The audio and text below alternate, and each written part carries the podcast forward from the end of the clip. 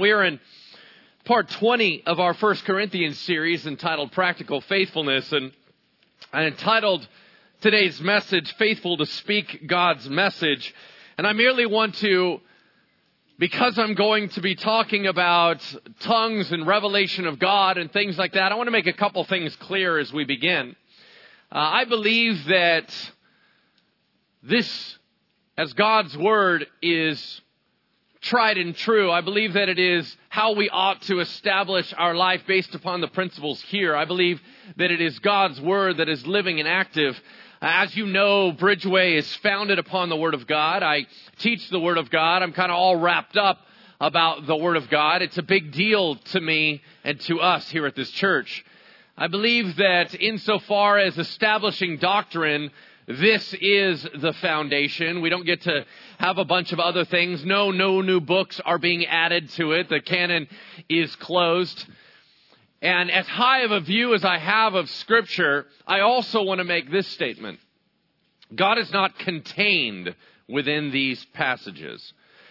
The Bible even says of itself that if we were to write down everything Jesus said and did, all the books in the world couldn't contain. But understand, God dwells within here, but he is not contained by the Bible. Uh, we need to understand that even though doctrine is logged in here, it is fleshed out outside of that about how we're going to do it. God doesn't answer all the little questions that we want. He doesn't say all the details.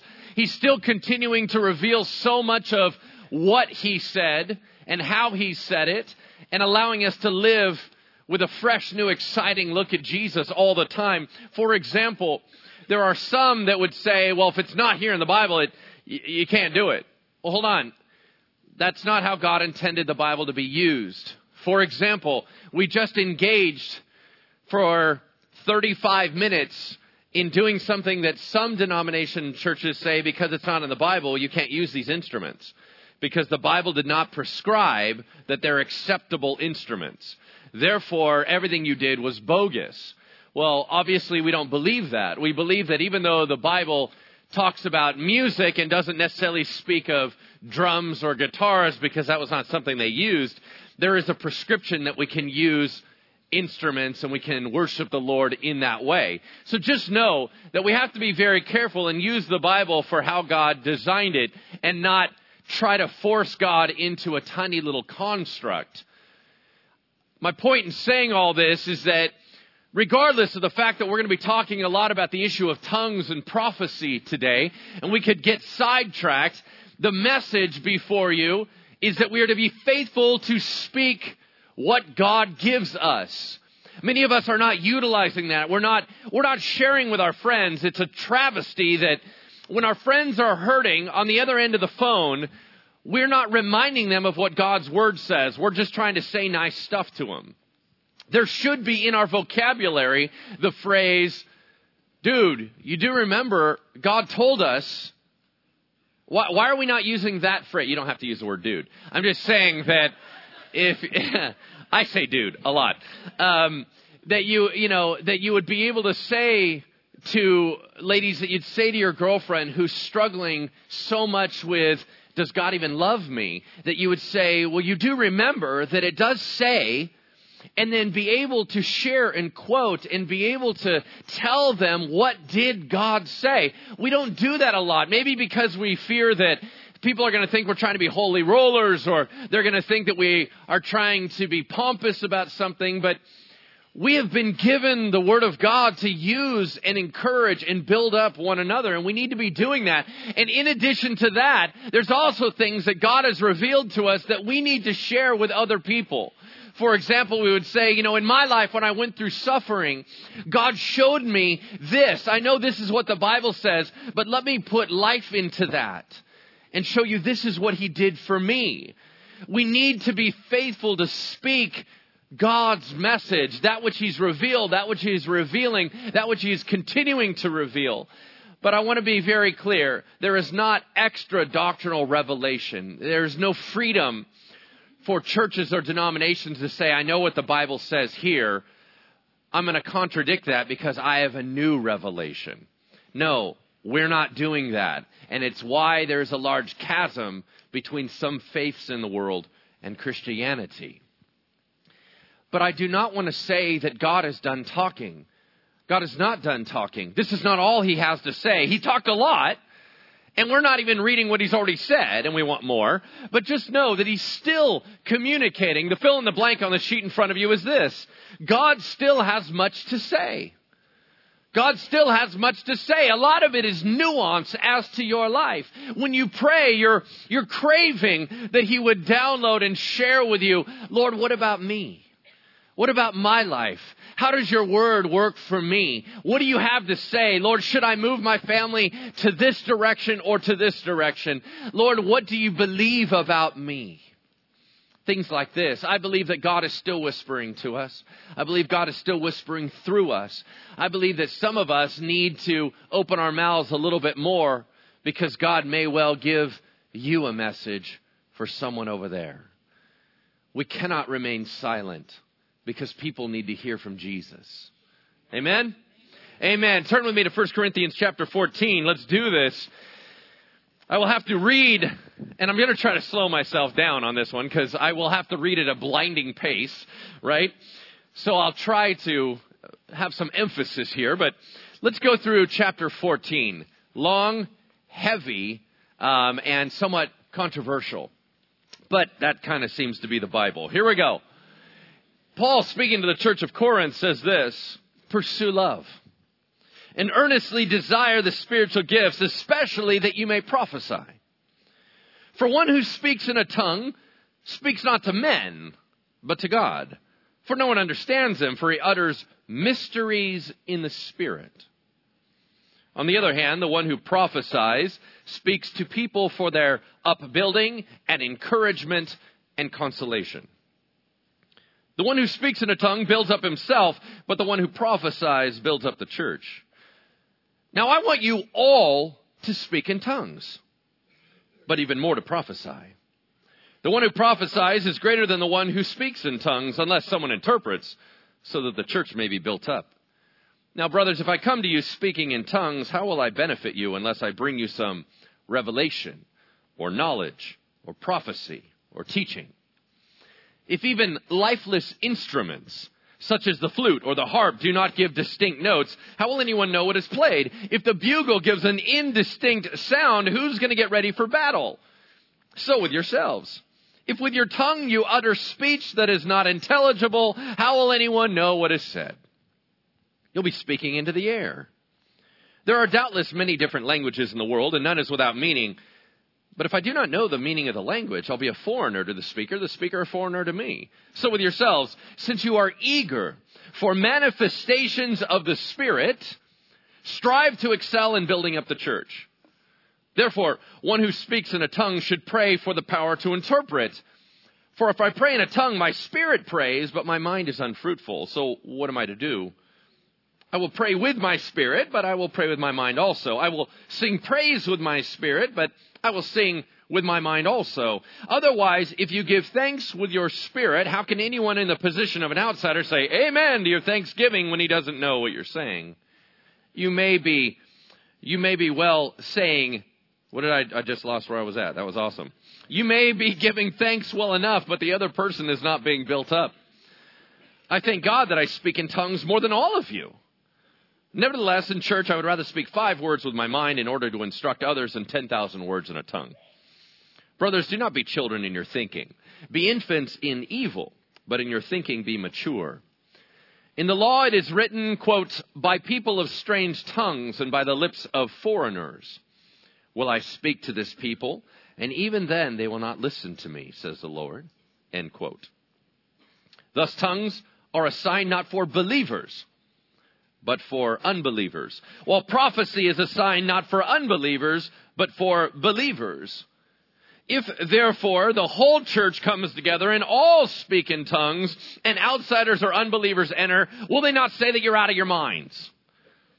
But if all prophesy and an unbeliever or an outsider enters, he is convicted by all, he's called to account by all, the secrets of his heart are disclosed, and so, falling on his face, he will worship God and declare that God is really among you. What then, brothers? When you come together, each one has a hymn, a lesson, a revelation, a tongue, or an interpretation. let all things be done for the building up.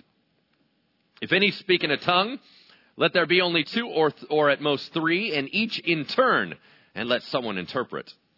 But if there is no one to interpret, let each of them keep silent in church and speak to himself and to God.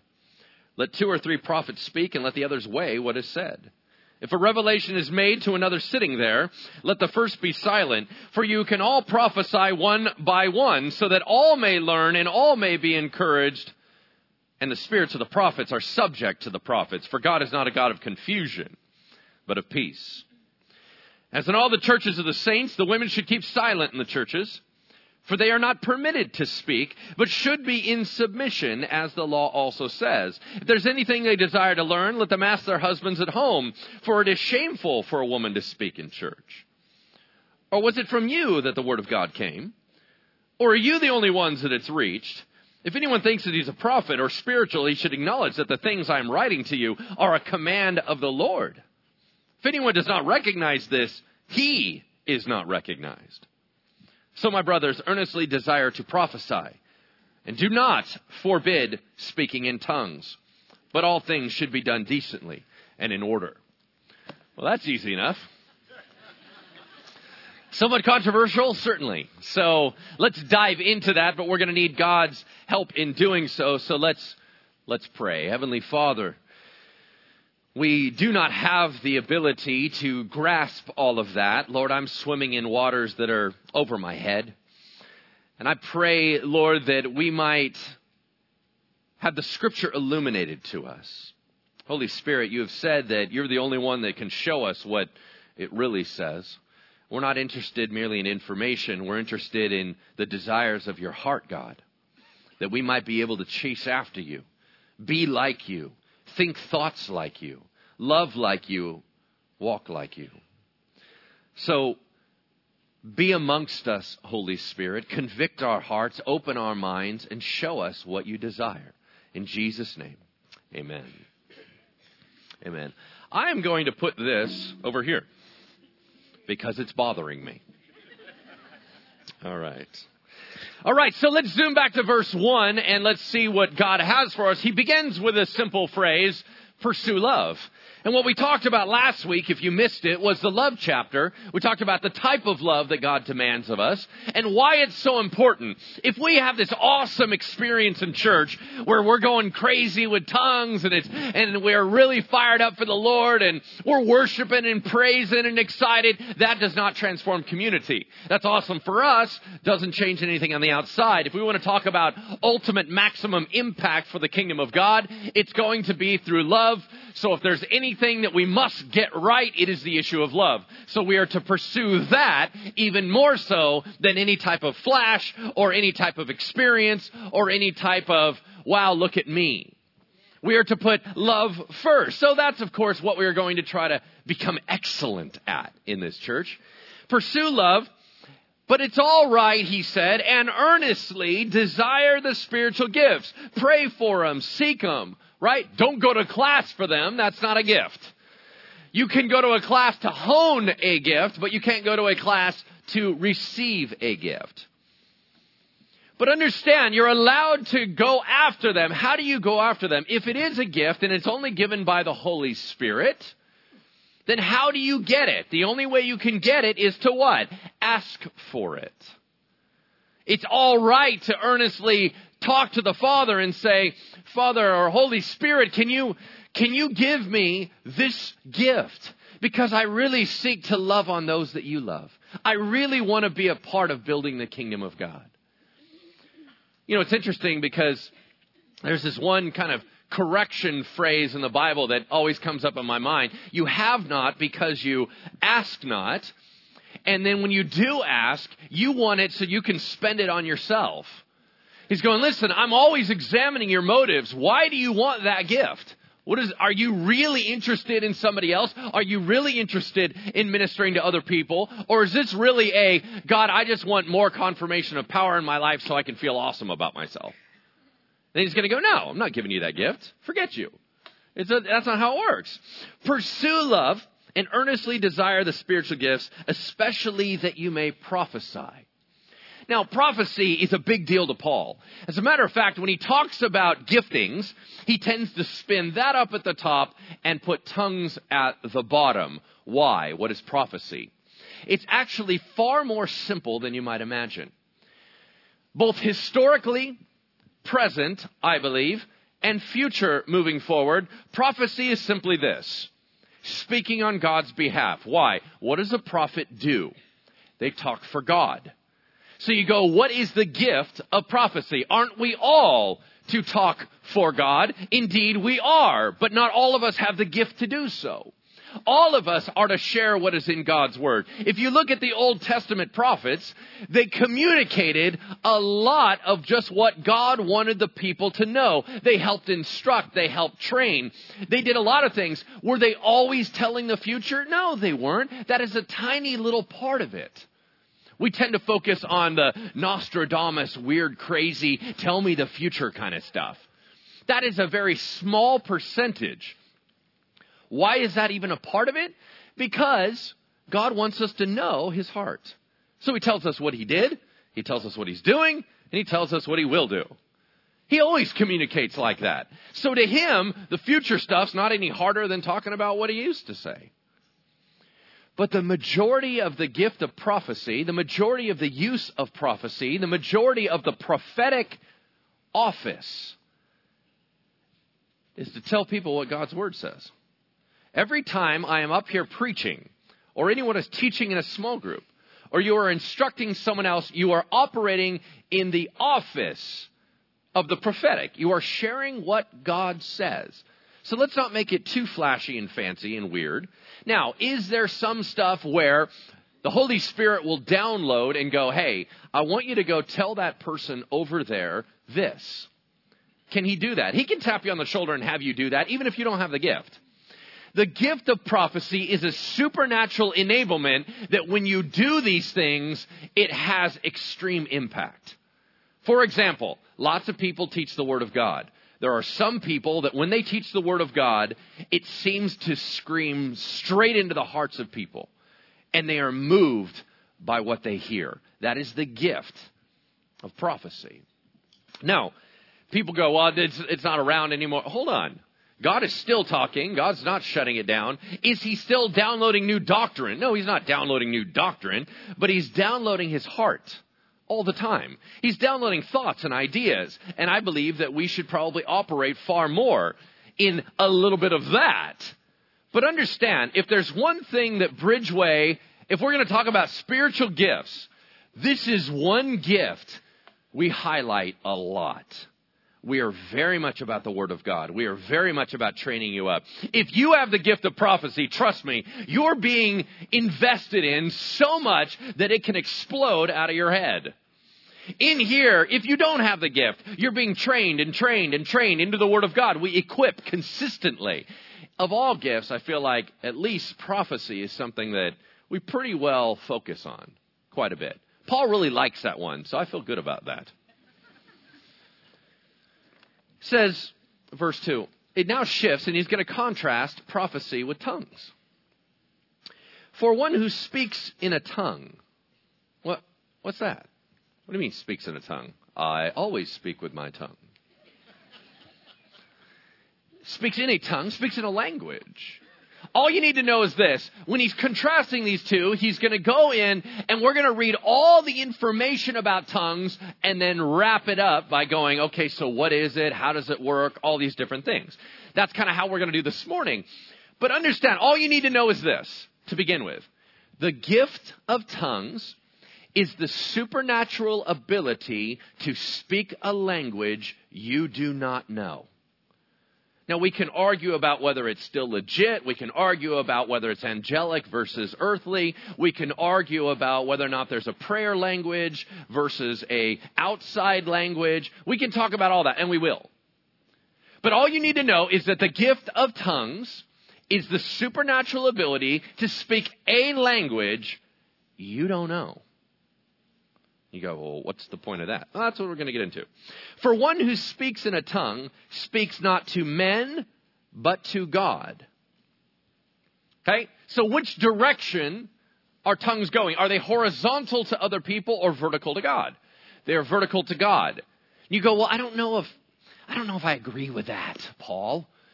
First of all, don't disagree with Paul. He's pretty smart when they were in Pentecost and the Holy Spirit came upon them in the upper room and they poured out into the streets, there were men from all different nations that were gathered around for a huge festival. And it says they heard them proclaiming the praises of God in their own language. You go, so the gift of tongues then is to talk to other people in their language. No, it's not. Paul clarifies the purpose and direction is always vertical. Whether or not they can understand you or not is a benefit to them that God allows them to have. Whether there's an interpreter or not, that is something the Holy Spirit will determine. But understand, it is directed heavenward. Therefore, it is my understanding and estimation that what is being done through the gift of tongues primarily is one of two things prayer and praise, or prayer and worship. Okay? Because those are all directed towards God. When you pray, you don't pray to each other, you pray to God. When you worship, you do not worship horizontally, you worship vertically. Yes? So, the gift of tongues, you go, I wonder what they're doing. I wonder what that gibberish stuff is all about. Well, largely it is prayers and praise. You already know what it's about, you just don't know what they're saying. For the one who speaks in a tongue speaks not to men, but to God, for no one understands him. That's why it's weird. Hey, there you go. But he utters mysteries in the Spirit. You go, what'd you just say? I don't know.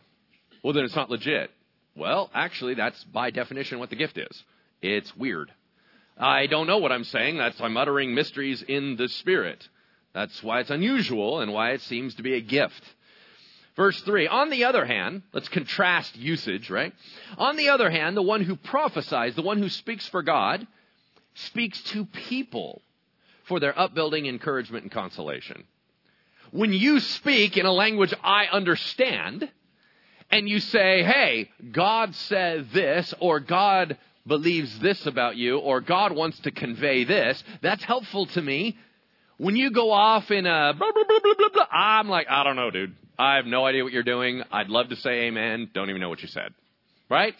But when you say something prophetically, when you utilize that gift, I am built up. And ultimately, the spiritual gifts, their primary function is to build up the body of Christ. Prophecy really does that. Tongues only kind of does that. That's why one is at the top of the list and one is at the bottom of the list. It's not that they're not both valuable. They're both gifts of the Holy Spirit. If there was no value to tongues, the Holy Spirit wouldn't have gave it to anybody. Of course it's valuable. But when we talk about the benefit to the corporate body, tongues is the least benefit, prophecy is the most. That's why he spins it that, that way. He said, verse 4, the one who speaks in a tongue builds up himself. How's that? Well, I don't know, when you pray, when you worship, is it not your spirit that is connected to God and you're fired up and you're excited and it's encouraging and you're like, yeah, it's me and Jesus, right? I mean, that's, that's what it's for. That's kind of the point. It's how it's designed. The one who speaks in a tongue builds up himself, but the one who prophesies builds up the church. It's more instructive and directive. Now, I want you all to speak in tongues. I, want you to read that real quick because some of us come from really dry denominations. I mean, where we're like, you know, we kind of have this holy dryness, right? Right? And it's more power, right? I don't even understand that. But understand, Paul said, I want you all to speak in tongues. Now, here's what's intriguing. Your closing challenge, guess what it is today? Your closing challenge on your sheet says go home and pray for the gift of tongues. What? You're like, what? What? That's weird. You can't do that. I don't even know it's for today. Whatever. Pray about it. Holy Spirit, you want to give me the gift of tongues? I'll tell you right now, I don't have any stake in the game. I don't have the gift of tongues. I'll tell you that story in a moment. But understand, maybe you do. That's awesome for you. Maybe you got this killer connection with God. It's a wonderful t- time that's rich for you. Well, that's fantastic for you. Paul said, I wish you all spoke in tongues. So you know what? I'm looking at it and going, as a pastor, that would be awesome for me too. I wish you all spoke in tongues. That's great. That's great.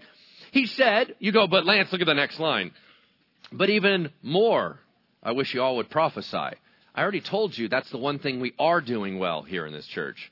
I don't think we need more of that. I think we actually need more encouragement in other areas that we shy away from. This is about pushing you out of your comfort zone.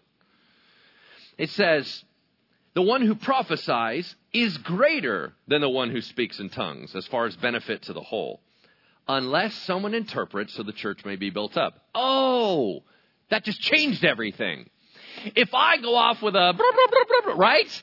And somebody's like, what he said was, now all of a sudden everyone's like, yeah, I believe it. He just said, God is good and be magnified here and Lord, we're here for you. And he said that. So I'm going to do an amen to that. Now I'm in. Now I'm part of the conversation. So interpretation shifts it from being merely individual to more helpful corporately. Got it? All right. No one does. It says, that's okay. We're still going. We're not going to stop just because no one understands. Verse 6 Now, brothers, if I come to you speaking in tongues, how will I benefit you unless I bring you some revelation, knowledge, prophecy, or teaching? I love how practical the Bible is. Hey, if I speak in tongues, how does that help you? Totally doesn't, because I am not giving you anything, right? If even lifeless instruments such as the flute or the harp do not give distinct notes, how will anyone know what is played? Right? You go up there and you're like, right? And you're just playing it, and everyone's like, oh, dude, you don't have that gift. Stop doing that, right? All you're doing is irritating me, right? And then it says, and if a bugle gives an indistinct sound, who's going to get ready for battle, right? Because we know that. You know, that's the one that, yeah. But if you're like, you know, everyone's like, dude, what are we doing? Are we fighting? No, we're going to meal. No, we're getting dressed. We're fighting. All right, you guys, here we go. Let's go fight now, right? You have to, the whole idea is everything has to have an order to it. Otherwise, that we all know. We got to know what that sound is. Hey, I can hear you play that, but if I'm not part of the military, I don't know that means to go do this. We have to have an understanding. So with yourselves, if with your tongue you utter speech that is not intelligible, how will anyone know what is said? If it's a mystery, we're all clueless. You're going to be speaking into the air. That's prayers, praise, worship. That's awesome between you and God, but that doesn't exactly benefit me. There are doubtless many different languages in the world, and none is without meaning. But if I do not know the meaning of the language, I'm a foreigner to the speaker, and the speaker is a foreigner to me. Simply put, tongues are not the best way to minister to people around you. They're kind of lame in that regard, but they're still pretty awesome in terms of engaging with God. So, with yourselves, since you are eager for the manifestations of the Spirit, strive to excel in building up the church. Some of us have trained ourselves not to want God to move in our midst because we've been disappointed so many times. We've grown up in environments where people continue to pray, you know, Lord, move among us, and nothing happens. And we just feel dry inside and we go, you know what? Maybe that's just how we live. Maybe that's just it. Maybe God just doesn't do anything. I mean, maybe it is all intellectual. Maybe it, we just talk about stuff. Maybe we theorize and, and we try to talk about theology stuff, and maybe that's maybe that's Christianity. You just try to really live like Jesus. And I mean, is there not an aching in your heart to say, God, move among us? Is there not an aching in your heart to say, God, do something outside of me? Do something that is greater than me. Lord, I don't want to just do what man can stir up. I don't want just what we can strategize and, and make up in our own minds. Uh, God, you have gifted us. You have loved on us. You have cared for us. But please let us know that you're with us. Give us indicators, manifestations of your spirit that we might be able to go, look at that right there. That is legit. That is going on. God is among us. I think that's awesome. And they wanted that too. I believe that our world still cries out of going, show me any evidence that God is near me. Just, I mean, I understand that he's far away. I get you keep telling me that he created the world and blah, blah, blah. I get all that. But you know what? All I pray and my, my prayers are dry. They're not going past the ceiling. Where is the power of God? Where is he real? All right. Do we have to have that? No. But do we crave that? Yes. Why? Because we have a personal relationship with God not a distant relationship with God. He said, since you're eager for these manifestations of the Spirit, there's nothing wrong with wanting spiritual gifts. But if you're going to really focus and put all your energies on them, how about focusing on the ones that tend to benefit other people? Let's do that. Therefore, one who speaks in a tongue should pray that he may interpret. Dude, that's a combo pack. That's like, I can pray, I can speak in tongues, and I can interpret. So I will go, I'll go off, and then I'll be like, what I said was. And then you're like, it seems a little odd, because you're like, well, you should have just told me that in the first place. But know this, if it is a gift, then the Holy Spirit is firing through two different giftings. He fires through to say, hey, just to let you know, I'm here, I'm communicating through you, and so you can all be built up, let me also interpret. That's pretty neat. I don't know a lot of people with the combo pack, but that's pretty neat, right? If you're going to pray for one, you might want that one. All right? For if I pray in a tongue, my spirit prays, but my mind is unfruitful. In other words, you don't know what you're saying. That's the nature of the gift. So you're kind of going, I'm all connected with God. I'm pouring out. I got my heart's all in, but yeah, I just, I'm not really tracking on what's happening there. So what am I going to do with that? Well, I'm not going to stop it. I'm not squashing it. I'll pray with my spirit, but I also want to pray with my mind.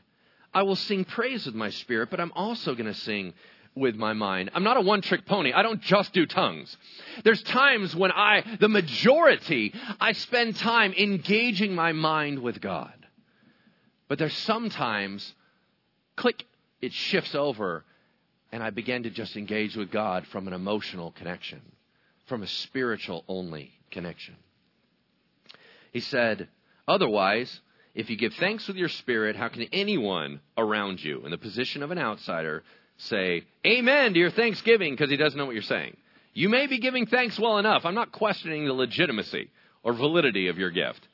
You may be dead on. The problem is, I don't know what you're saying. You may be giving thanks well enough, but the other person is not being built up. Then verse 18. This is crucial. I thank God that I speak in tongues more than all of you, Paul said. Do you ever think of Paul as speaking in tongues? I mean, we always think of Paul as like the stoic guy, right? He's like the I'm always bent slightly, you know. I'm never very happy, but I, you know, I'm powerful. I can do all kinds of stuff. I'm the theologian. He said, I speak in tongues more than everybody here. That's pretty awesome. Well, we don't need the emotional stuff. Hold up. Paul did. He enjoyed it. That's awesome. That's great. Nevertheless, in church, when we come together, that's cool that I speak in tongues more than all of you, but when we're together, we're supposed to be focused on each other. When I'm in church, it's not super beneficial. So, I'd rather speak five words with my mind in order to instruct others than 10,000 words in a tongue. Brothers, I, I don't want you to be children in your thinking we don't get to be immature on all this stuff. We actually need to grasp this. You can be infants, you can be immature and evil. That's cool. But in your thinking, be mature. In the law, it is written, and he quotes a weird passage. Now, Paul always does this. He'll grab something out of the Old Testament, sling it in there, and give it a new meaning. He's quoting out of Isaiah. Listen to this one. By people of strange tongues and by the lips of foreigners will I speak to this people, and even then they will not listen to me, says the Lord. What does that mean? It was given to Isaiah when Israel was about to come under judgment.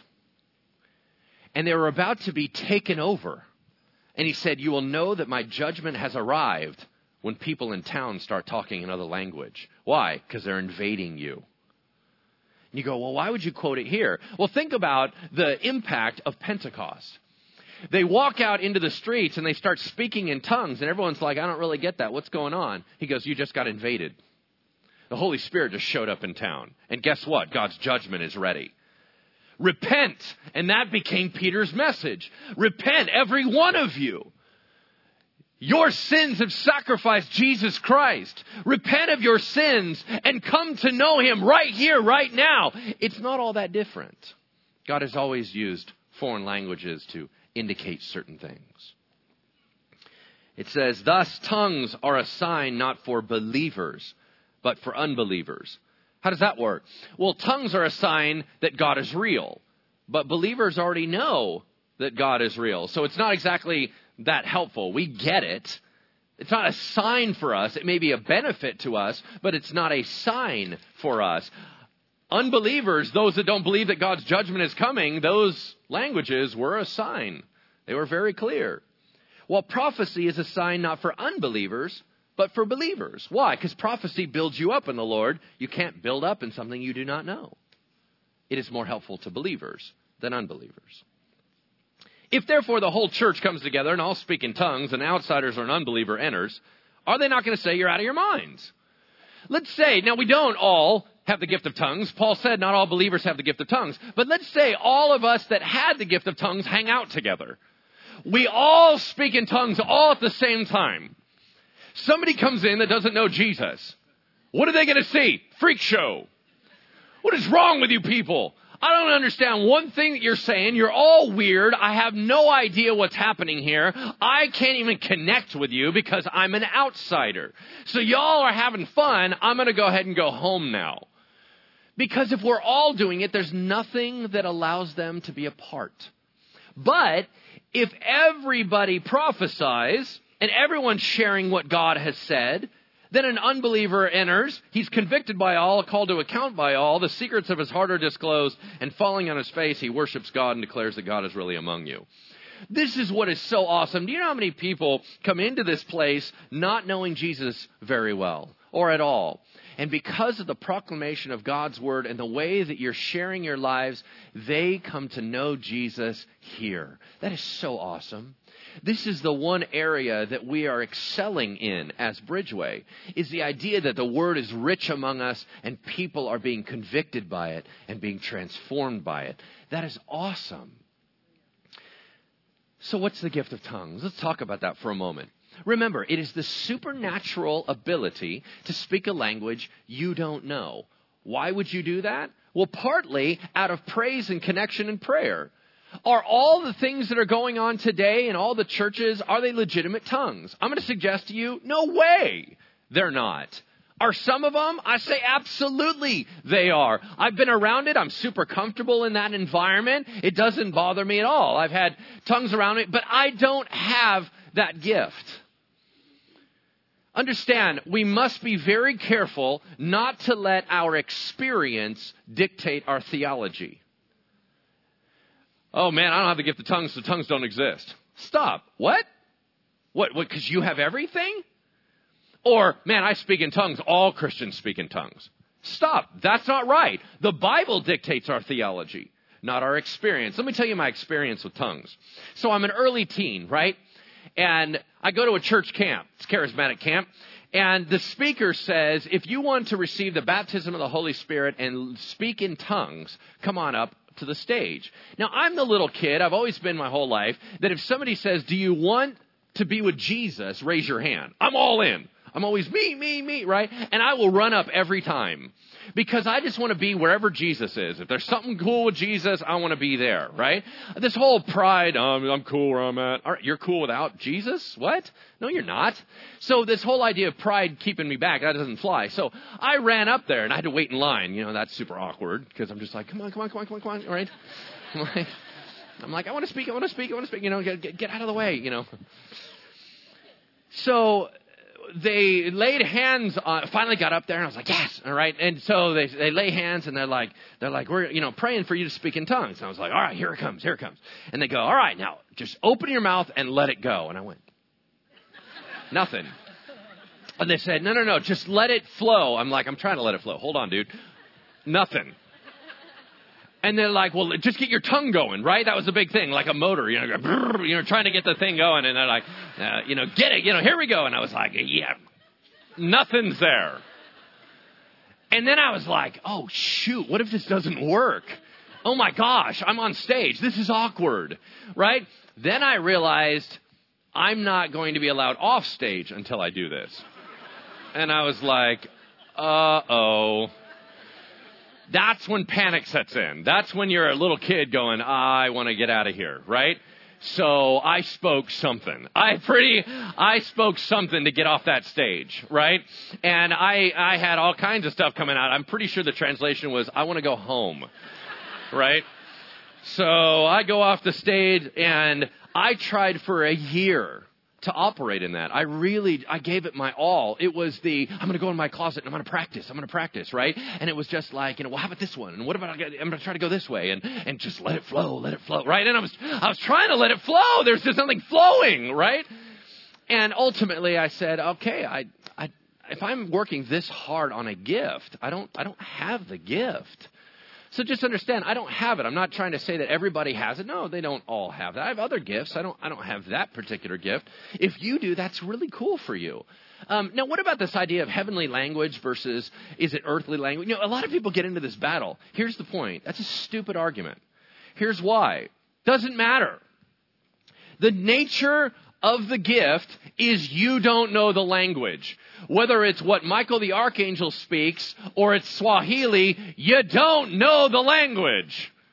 And no one else knows the language. Well, that's not true because we could have linguists examine. Are you going to have linguists examine it? No, you're not, right? And so what if they do? They're going to hear you praise or pray. You can do that in English too. It's not all that shocking. Here's the deal. Do we have to have a language that someone else knows? No, because if God wants them to interpret, He's going to give them the ability to do so anyway, whether it's angelic or earthly. None of that matters. Either they don't know Swahili or they don't know the heavenly language. It doesn't matter. You don't know it. That's the nature of the gift, unless you have the gift of interpretation. Then that actually is a gift. It's not that you know that language. Now understand, here's the other thing. Let's be very careful on this. You may have the ability to learn languages. That is nice from the Holy Spirit to help you out. It's just not the gift of tongues. Let's call it something else, right? I took four years of Spanish, having a hard time reading the Taco Bell menu. I don't have that gift, right? I don't know what's going on, right? You may have the ability to speak multiple languages because you learned it. That's not the gift of tongues. Tongues is a supernatural ability to do so. All right? But understand, it is not a frenzied state. You do not work yourself up into speaking tongues. You don't have to conjure it and sit there and fight for it. And only when I'm in crazy euphoria am I then going to fire off on that. Now, is there anything about this uncontrollable this or uncontrollable that? Let me be very clear on this. The Bible indicates that there is nothing that the Holy Spirit's going to give you as a gift that is uncontrollable. That's not going to happen. This uncontrollable laughter, uncontrollable barking like a dog, uncontrollable. That's not from God. Now, is it human? Yeah. You guys, there's, you have to understand the human body. So much of what tongues is, you have to remember there are cultures where you can be raised in and all the people around you speak in tongues, so you're going to do your best and your heart is right. You really mean right. And you're trying and you're caught up in the emotion of it and there's peer pressure and you're doing everything you can. That doesn't mean they're bad. It probably means that their heart is soft. They're doing their best. I mean, they're out there going, man, and some people emotionally need to have a place to fall apart. You know, you go, oh my gosh, all these people, they're falling down the front, they're just being stupid and blah, blah, blah. That's not the Holy Spirit. Hold up. Another thing you need to be caution on I don't know what's going on with them, but be very careful of attributing something that the Holy Spirit does to Satan. I think that's referred to as blasphemy of the Holy Spirit. Be very careful on that. Do not start walking around cocky and arrogant. That's all of the devil. You don't know that. You don't know that. Now, you can say phrases like, man, that doesn't seem biblical to me. Or, man, I don't see any evidence for that. Or, I'm not tracking on that. Or, that doesn't feel comfortable to me. All those are, are fine wonderful phrases to use. But please be careful of saying that's Satan, when in fact the Holy Spirit may do something that's a little outside of your comfort zone, right? But understand that a lot of times human beings are so wrapped, so tight, that sometimes they burst into sobbing and they can't stop crying. Why? Because they're human. It doesn't mean it's a supernatural gift. It just means that we're human and we're broken. And we just need to pour out. And here's the other thing. Let's say it's not even a spiritual gift. Let's say that you are going off in some type of gibberish. And we all look and we stand from the outside and we make fun of you and we say that you're not spiritual. Here's probably what is going on. I at least got to give people credit because they're crying out to God and they're praising and worshiping, even if it's in gibberish, because they're not worried about all the right words and getting everything organized. Emotionally, they're just downloading and they're just going, God, I don't know what to say. I don't know what you want. But instead of just stuffing it all and being dry and angry and bitter and holding everything in, that's it. All right. I'm supposed to be able to put my arm around you and just go, hey, praise God. I get it. I get it. You want to cry out to God. Right on. That's cool. As opposed to sitting back and judging and just going, man, you're a joke. Look at you. You're faking it and pushing it, and that's not from Jesus. Whoa, hold up. Why are we so critical and judgmental? That's not nice. Now, if somebody is consistently ramming it down our throats and saying that all believers speak in tongues and all that, okay, we can resist. We can set a boundary. But let's be kind. The last thing that um, I will share is that let us please not go to extremes. You got Corinth, who's all about tongues, all about experience, and then you got the dry. God doesn't do anything crazy. God's not supernatural. God doesn't do that stuff anymore. I don't think either one of those are healthy. And I would suggest to you that as far as Bridgeway stands for me, we're a little on the dry side. And I'm not exactly cool with that either. We need to start sliding and saying, hey, Holy Spirit, are we quenching you? Are we shutting you down? If you wanted to enter into our prayer meetings and start saying, hey, three of you, I'm going to gift with a gift of tongues. And we're going to go, no, we don't do that here. Whoa, what? Yeah, we do. We, sure, we certainly do. Now, do we do them publicly out loud? Do we have them in the middle of the service? No. The early church operated much more like small groups, and they didn't have a structure. They actually came together and said, What are we doing today? And they would have kind of one leader or guider, and they go, Well, everybody has one. You have a hymn, you have a, a revelation, you got a tongue, you got an interpretation. Let's just all, and everybody would come to the table. Take a look at this as we close out. It says, as you move from 26 on down, he said, we have to be orderly. Let's say everybody comes to their small group and it's, just, it's like a little home meeting and everybody starts going, no, no, no, I got something from God. No, I got something from God. And you're cutting each other off. That's not honoring. That's not respectful. Hey, if we're going to do that, maybe two at the most three. Otherwise, we're going to be here all day. Listen, we'll do it in order. You wait till that dude's done. And if God downloads something to you, hold on, wait your turn. You can handle that. If you're going to do that with tongues, same thing. Prophecy, same thing. Then he addresses the women's issue. And you're like, I don't even understand. Where did that come from? Like out of nowhere, women, silence, you know, and what? What does that have to do with it, right? Because he's talking about order in church, saying we cannot allow chaos to hit. This is very specific to the church in Corinth. Why? Because they were at a crazy time in history where women were trying to break out from underneath a lot of stuff in their society, and they finally found in the church a freedom to do that. And so they would go off ballistically and try to take control, dishonoring the whole society structure. The men and everything else. Remember how he said, when you pray or prophesy, you need to have your head covered. Clearly, he already said they can do things publicly. They're not to be silent, silent. They're just not to be talking up front, usurping authority, trying to say, listen, my man doesn't matter, forget him, I'm really the one that matters. You're not allowed to disrespect other people. That passage about women being silent was much more about respect issues than anything about whether or not women have value in the church. That's not what it addressed at all. And then he closes with this idea hey, some of you guys don't like what I'm sharing with you about this whole we need to bring it under order. You know what? I'm an authority. I'm speaking on God's behalf, he said.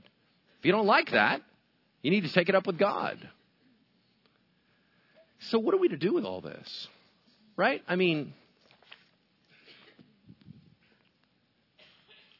quick show of hands as we close out. How many of you have been in an environment around tongues? Raise your hand. Okay, so it's the, the majority of you. Some of you have not. What are, we, what are we supposed to do with that? Are we supposed to super emphasize on tongues? No. Are we supposed to eagerly desire spiritual gifts? Yeah. It's all in the Bible right there. Here's the thing I need you to understand, especially those of you that come from conservative backgrounds. We have an elder board of nine. We have pastors, we have leaders, we have a church full of Bereans who know the Bible backwards and forwards. You're safe here. Nothing's going to go crazy on you. Nobody's going to attack you and assault you with tongues. You need to relax. We're not going to suddenly go ballistic and everything's going to be flash and show. There's none of that. We've never been like that. I've been the pastor here for 15 years. It's not like we're suddenly just going to freak out. But understand this. If something happens in our midst, we have leadership to deal with it. You don't have to worry. You don't have to go, oh my gosh, it's going to get out of control. No, it's not. Now, are we excited and encouraging the Holy Spirit to have freedom here? Yeah. Are we trying to dive into prayer? Are we trying to dive into the presence of God that He would manifest Himself here even more? Yes. But are we trying to do something weird and wacky? No. You're safe here. And if you do have these gifts, make sure that you use them within reason. And a lot of them are just, you'll hear someone quietly pray behind you and they're praying under their breath in tongues. What you should say is, thanks. What you should say is, that's awesome, bring it. You know, it's interesting because when Pastor Fred and Steve come in and they do that, suddenly we're all cool with it. But if somebody does it that's local, we get nervous. Why is that? Listen, we'll close with this. There's no video, there's no nothing else. There's just a challenge that's going to come on to say, when we go home, say, Dad, what do you want to do? Holy Spirit, what do you want to do? Do you want something from me? Is there something I can do that brings you glory? Is there a way that maybe we need to grow up and become more mature? Is there a way that our hearts can be ministered to as well as our minds? Lord, is there something that you want to do in our worship time, in our praise time? Is there something that you need us to engage in in our prayer time that is connective with you? God, bring that upon us. Because ultimately, what Bridgeway wants is whatever God wants. That's it. Amen?